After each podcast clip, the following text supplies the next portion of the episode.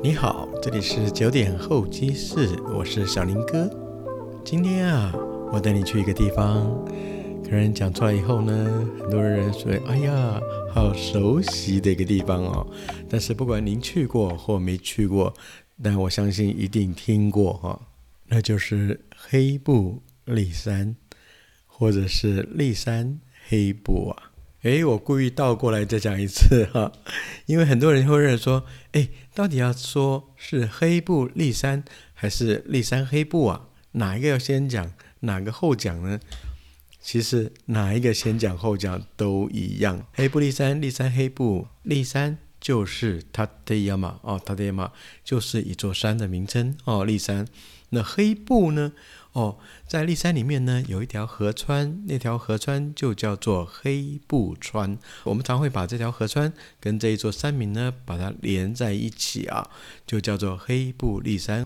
呃，相对的，日本叫做 Kita 阿鲁比斯，Kita 阿鲁比斯，北阿尔卑斯连峰。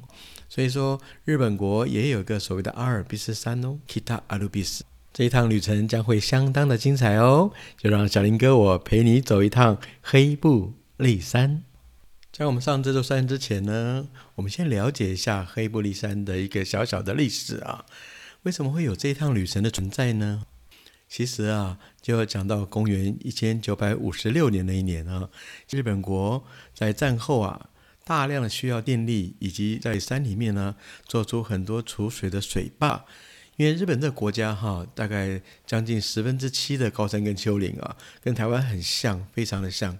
那他们的河川呢，一般都不会有行大船的这一个洲际之力啊，所以他们利用这高低的落差来筑坝蓄水或发电啊。今天的黑布川呢，也不例外，在整座河川一直到大海为止啊，至少有将近四座水坝哈。那其中这第四座呢，就是我们黑布立山上我们常常看到的那一座。著名的黑市水坝还拍成电影呢，你知道吗？筑这个水坝不容易啊，真的不容易啊！为什么呢？因为半年黑布利山都冰天雪地啊，冰天雪地啊，也说真的施工其实只有半年的时间呢，所以也丧失了不少人的生命哦，去完成它。所以这是一个非常伟大又令人怀念的一座水坝啊，水坝。所以说今天完成之后呢，也增加日本国的。呃，所谓的水运以及发电的一个便利性啊，便利性。而筑这个水坝的同时呢，它要做出非常多的输运道路啊，挖道路、建桥梁、打隧道哦，打隧道哦。平常他们要前往富山呢，要从长野绕进大海，经过新系，最后来到富山，要绕好大一段路。他们就利用这个水坝。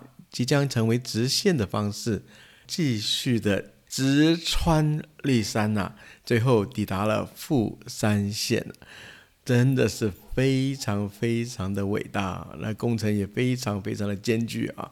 最后呢，就成为大家耳熟能详的一趟旅程喽。它横跨了长野县以及。富山线，而两边呢，这个交通工具呢，你都可以乘坐，也就是说，从长野往富山走，或从富山往长野走，都可以，两边都可以啊。总共呢有六种不同的交通工具。如果我们以上山在九点来推算的话，一般下山的时间会在下午的三点到四点钟，所以说整个过程呢。一般我们都需要六个小时以上的时间哦。而骊山呢，每年只开山半年，却也封山半年。那么封山的原因呢，很简单呢，就是下雪，而且下了非常大的雪啊。整个骊山连峰啊，平均标高啊，都在两千五百公尺以上啊。也就是说，每年这里是好雪之地啊。那当然，一下雪之后呢，这路就不通啦，哦，不通了啊。所以每年它只开山半年的时间。大概差不多从每年的四月十七号左右吧，一直到每年的十一月中旬。